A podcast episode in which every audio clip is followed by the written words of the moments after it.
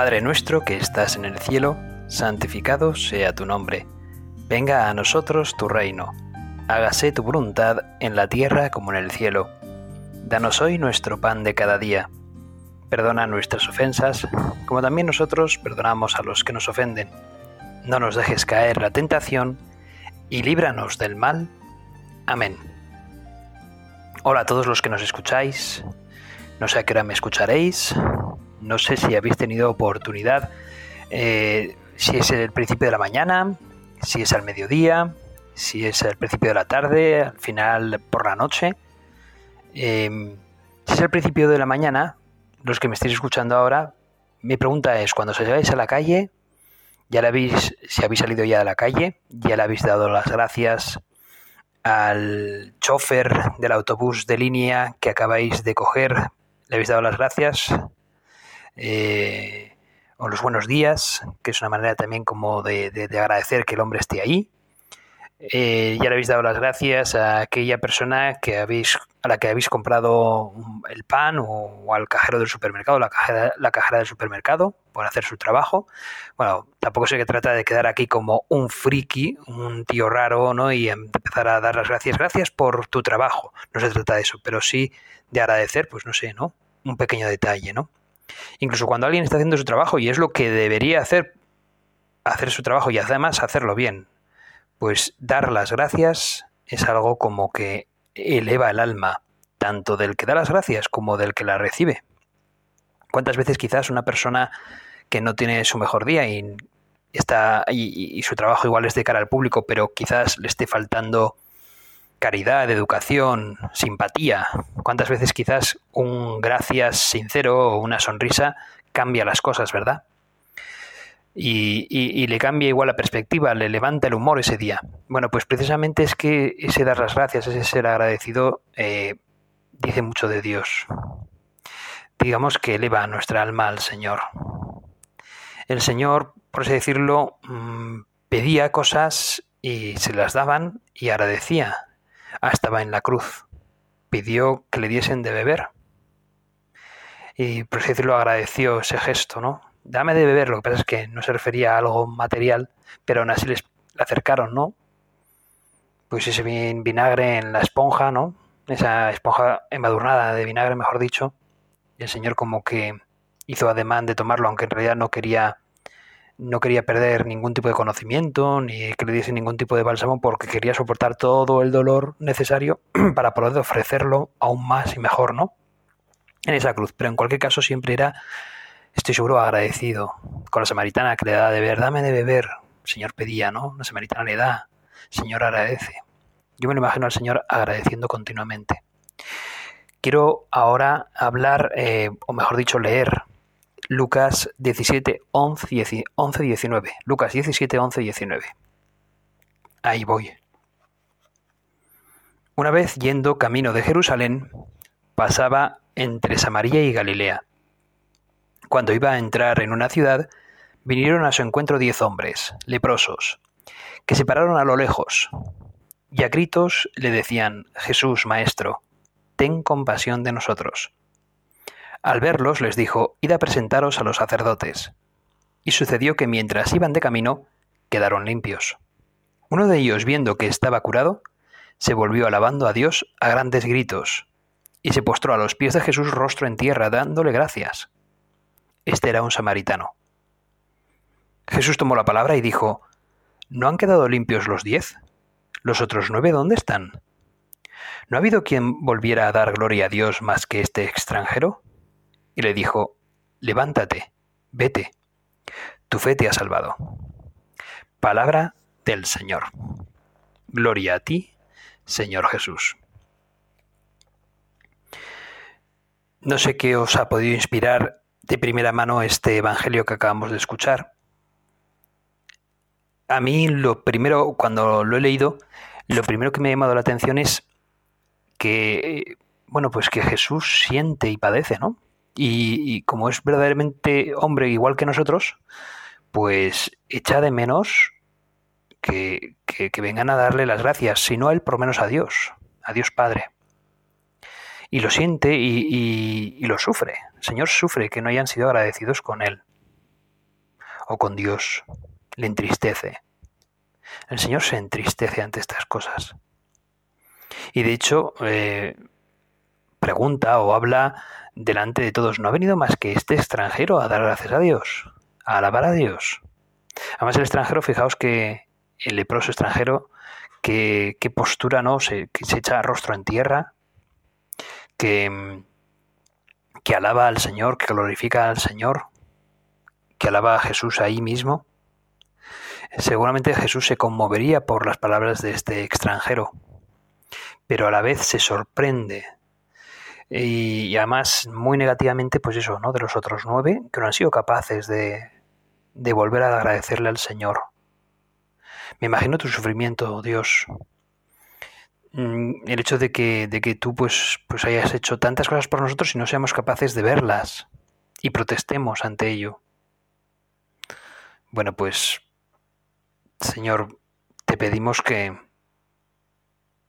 que, que nos hagas ser agradecidos Fijaos en lo que viene a decir de este, de este pasaje del Evangelio.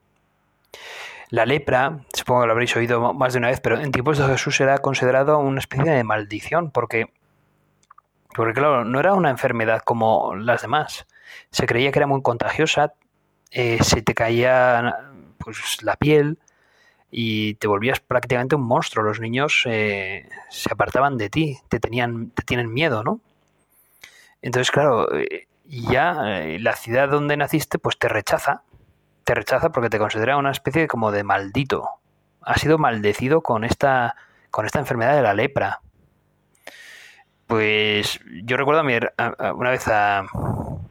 Esto es un poco una tontería, ¿no? Pero con mi hermano, mi hermano pequeño, jugábamos de pequeños cuando éramos niños y decíamos sí o no.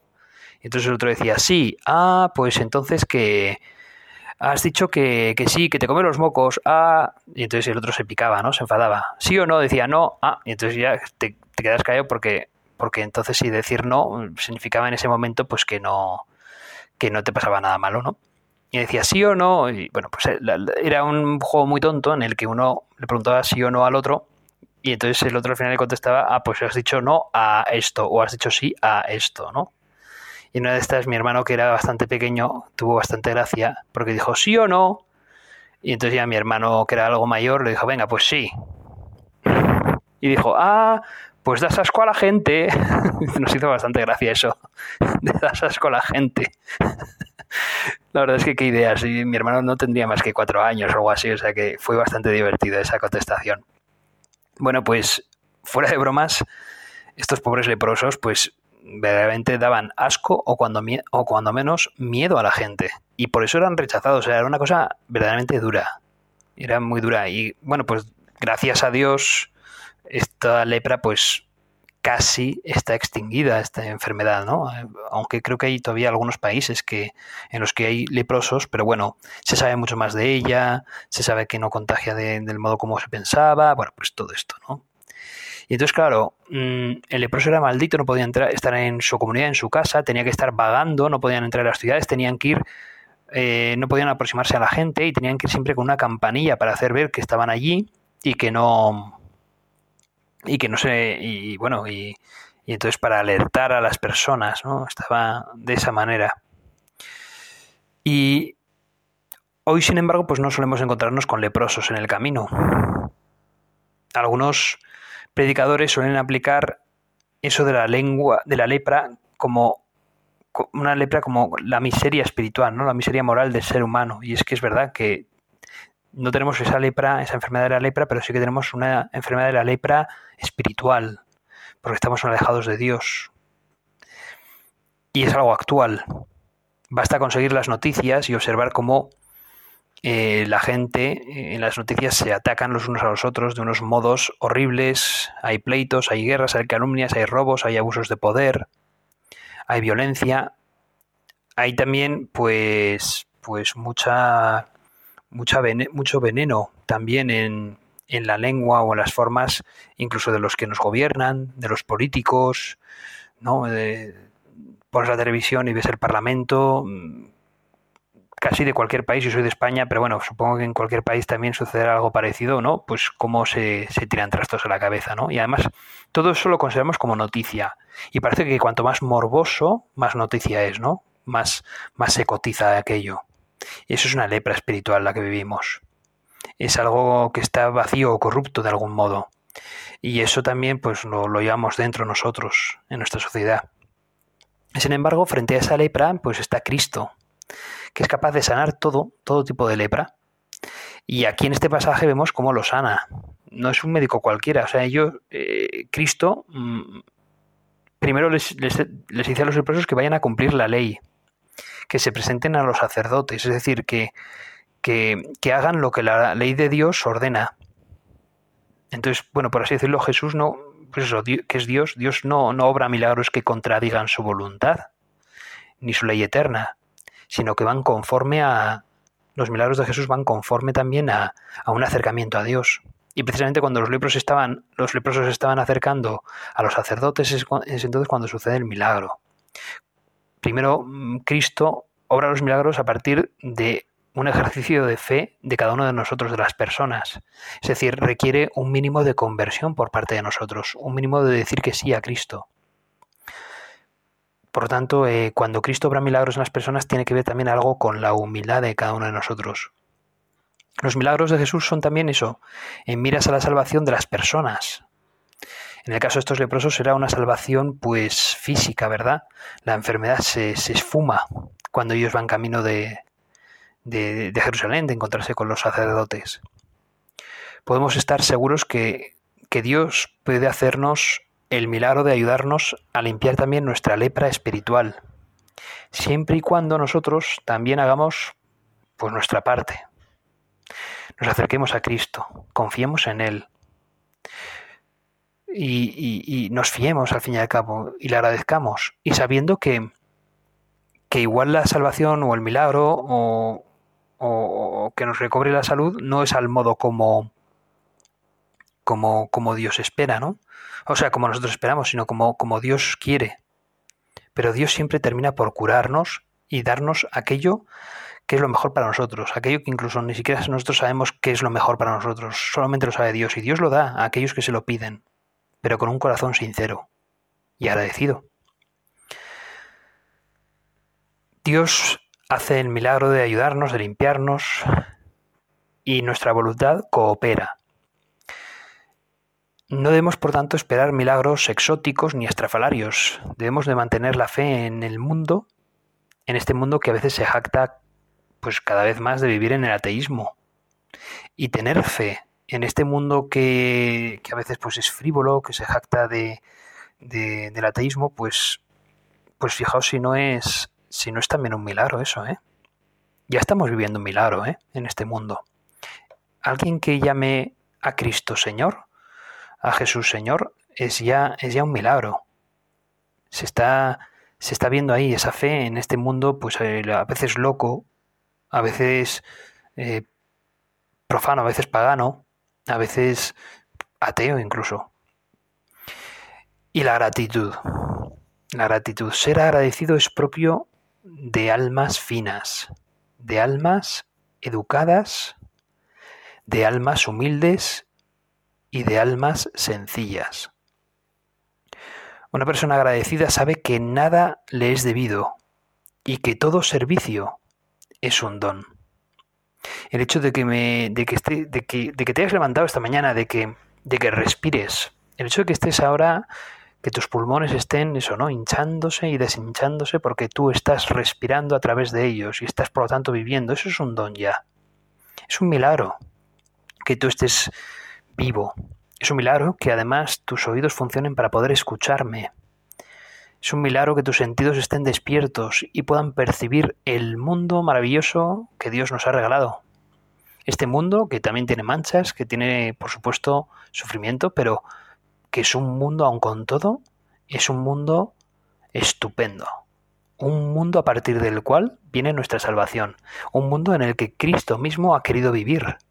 Y ha querido vivir con nosotros, convivir con nosotros y que quiere convivir con nosotros, porque Cristo sigue vivo y sigue actuando en este mundo a través de su Espíritu, el Espíritu Santo. es un mundo en el que, en el que hay muchas cosas que agradecer. Hay muchas cosas. Y ya no solamente el aspecto material, porque los que me estáis escuchando sois hispanohablantes y quizás muchos de vosotros viváis relativamente con comodidad, comodidad material quiero decir. Y eso ya es para agradecer, pero aun, aunque no tuvieseis comodidad material, ¿cuántas cosas tenemos que agradecer? ¿Cuántas cosas? Las amistades, la familia, el, el trabajo, los hijos, el marido, la esposa, eh, los padres, los nietos. Y, y, el hecho, ¿no? El hecho de, de poder ser capaz de pensar sobre mí mismo, de mi capacidad racional, de mi capacidad de preguntarme cosas, de responderlas, de... Solamente veía el otro día un vídeo en, en YouTube de que me hace mucha gracia, que son unos vídeos de, de, niños. En el programa, hay un programa en España que es El Hormiguero, y, había unos vídeos hace, hace años en los que aparecía un tal Jandro, que era un, un trabajador de, de, este programa del hormiguero, en el que se ponía a hacer como eh, montaban una especie como de plató y hacía como juegos con los niños. Entonces era todo como cosas mágicas en las que los niños se sorprendían un montón y había que ver las caras de esos niños, las caras de sorpresa, la inocencia de ellos que se creían lo que estaba sucediendo, los juegos de magia, los trucos de magia que este Jandro hacía. Y, eso pues impresionaba mucho. Pues en realidad, ¿cuántas veces debemos de pedirle al Señor, o al menos yo lo hago, Señor mío, concédeme ese don de percibir las cosas como las percibe un niño? Al fin y al cabo tú me dijiste, haceros niños y entraréis en el reino de los cielos, pues te pido que me hagas niño y que, me ayudes a sorprenderme de este mundo, a sorprenderme de, las maravillas que has creado tú en él, de, contemplar el cielo con sus estrellas, el horizonte, que, parece que se acaba, pero que no, que continúa, que, que hay cosas más allá. Tengo una feligresa eh, que ya es mayor, y me dice, honestamente me dice, mire, yo, eh, señor párroco, señor sacerdote, la verdad es que me eh, no soy muy de rezar, me lo reconoce así como, casi como confesándose la pobre, ¿no? Me dice, ay, es que no soy muy de rezar, pero sin embargo, sin embargo, ya más me lo decía así, yo cuando, cuando veo los documentales de la televisión y contemplo la inmensidad del universo, es que digo, es que ahí está Dios, y dice, eso es increíble. Y, dice, y se acudo la cabeza, ¿no? Y dice, sacudo la cabeza, porque no, como no me entra en la cabeza algo tan inmenso, sacudo y digo, qué, qué, qué, increíble tiene que, tienes que ser Dios, ¿no? Qué increíble tienes que ser. Pues, pues eso, ¿no? De sorprendernos y agradecer cada minuto que pasa en nuestra vida. A veces quizás hemos, eh, nos falta esa capacidad de sorprendernos. Eh, no sé si, si decían de los filósofos que la filosofía es esa capacidad también de sorprenderse de las cosas, ¿no? de este mundo, de maravillarse, de maravillarse. Pues hay en este mundo hay muchas cosas que, que nos maravillan, o deberían de maravillarnos. Quizás es que igual estamos a veces un poco encerrados en nosotros mismos y no somos capaces de vislumbrar lo que sucede a nuestro alrededor. De de, de, darnos cuenta, ¿no? De que vas por la calle y puedes ver el abrazo de un niño a su padre o a su madre, el beso de un abuelo al niño, que, bueno, que, que a veces pues con el COVID no es fácil de ver, ¿verdad? Pero ese cariño, ¿no? Ese, incluso cuando con el COVID no pueden juntarse la gente y se tienen que, que ver ahí en por, por una pantalla o, o, llamar con una llamada telefónica, incluso cuando lloran por no poder darse un beso o un abrazo, ese lloro ya es un milagro, porque ahí se vislumbra un amor grande que nos llama, nos clama a Dios. El amor que tiene un nieto con su abuelo, que no puede saludarle, no puede darle un abrazo. Abuelo, que te echo de menos, que quiero darte un abrazo. Bueno, pues ahí se nota el amor, el amor de un nieto a un, a un abuelo. Y eso es Dios. Todo eso es Dios. Y es como para estar agradecidos de que existan estas cosas de que nos podamos dar cuenta de todo esto. Y sinceramente, quizás ahora porque, porque os predico, me estoy predicando a mí mismo y me doy cuenta de lo maravilloso que, que es esto, pero muchas veces voy por la calle y es que no me doy cuenta de esto. Es que no, no, no alucino en colores, porque deberíamos de alucinar en colores. Bueno, pues esto es, ¿no? El ser agradecidos, porque es mucho lo que Dios nos ha dado. Bueno, pues la gratitud tiene por objeto recompensar, recompensar de algún modo al bienhechor por el beneficio recibido. Y es que cuando alguien hace algo por nosotros, ese bienhechor nos está dando gratuitamente alguna cosa a la que podríamos tener derecho o no. Se hace, por así decirlo, acreedor de nuestra gratitud. Y en todo corazón noble brota espontáneamente la necesidad de demostrárselo cuando tengamos ocasión de hacerlo. La gratitud nos hace tomar conciencia de que somos deudores y nos lleva a admitir que los dones, las gracias, los favores y ayudas recibidas cada día merecen un reconocimiento. Esta virtud, por lo tanto, valora la generosidad de quien nos lo ha dado y mueve, pues bueno, nos mueve a nosotros para, a nuestra voluntad, pues para tratar de corresponder a ese don. Hemos de aprovecharlo, de, desarrollarlo, de, y hemos de ponernos al servicio de los demás. Cuando alguien es agradecido, le cuesta menos luego servir a los demás porque ha visto que han hecho han hecho en él muchas cosas y, y porque y el agradecido pues lo que quiere es luego también dar al otro lo que él ha visto hacer, lo que a él le han dado. El agradecido sabe luego darse a los demás. La gratitud tiene que ver con la generosidad. De ahí que sea vil también, por otra parte, y nos desagrade y nos dé el feo, el pecado, la ingratitud. Eso nos da para atrás, eso nos, no nos gusta, ¿verdad? Cuando, cuando vemos a alguien que parece que hay que, parece como que, que hay que, allá por donde va hay que echar flores y hay que, y hay que poner una alfombra roja por donde pasa, ¿no? Bueno, pues es precisamente justo lo contrario es aquel que, igual está demasiado ensoberbecido, tiene un ego desmedido y piensa que todo el mundo debe de hacerle favores y va perdonando la vida por ahí a los demás. Y eso es tan del disgusto de Dios, está tan alejado de la humildad de Cristo. ¿Qué tienes que en realidad no se te haya dado del cielo, criatura mía? Todo lo que tienes es un don de Dios. En el momento en que Dios haga un chasquido. Esto se acaba. Es un regalazo el hecho de que vivas. Es un regalazo de Dios. Por lo tanto, ¿cuánto tiene que ver esa gratitud, ese agradecimiento con, con la humildad? Y esa gratitud no es solamente dar las gracias, es agradecer con el corazón es la respuesta que brindan los corazones nobles ante los beneficios recibidos. Hay algo un poco innoble en permanecer a veces un poco impasible ante un beneficio recibido. De hecho, fijaos, aquí tengo un, texto que es de Séneca, que Séneca era pagano, no era, no era cristiano, y dice, dice el propio Séneca, dice, es ingrato el que niega el beneficio recibido. Ingrato es quien lo disimula. Más ingrato, quien no lo descubre. Y más ingrato de todos, quien se olvida de él. Así que, de bien nacidos es el ser agradecidos. La gratitud siempre te moverá a valorar lo que tienes y no a enumerar lo que te falta, te ayudará a ver las cosas con más optimismo, la vida con más alegría.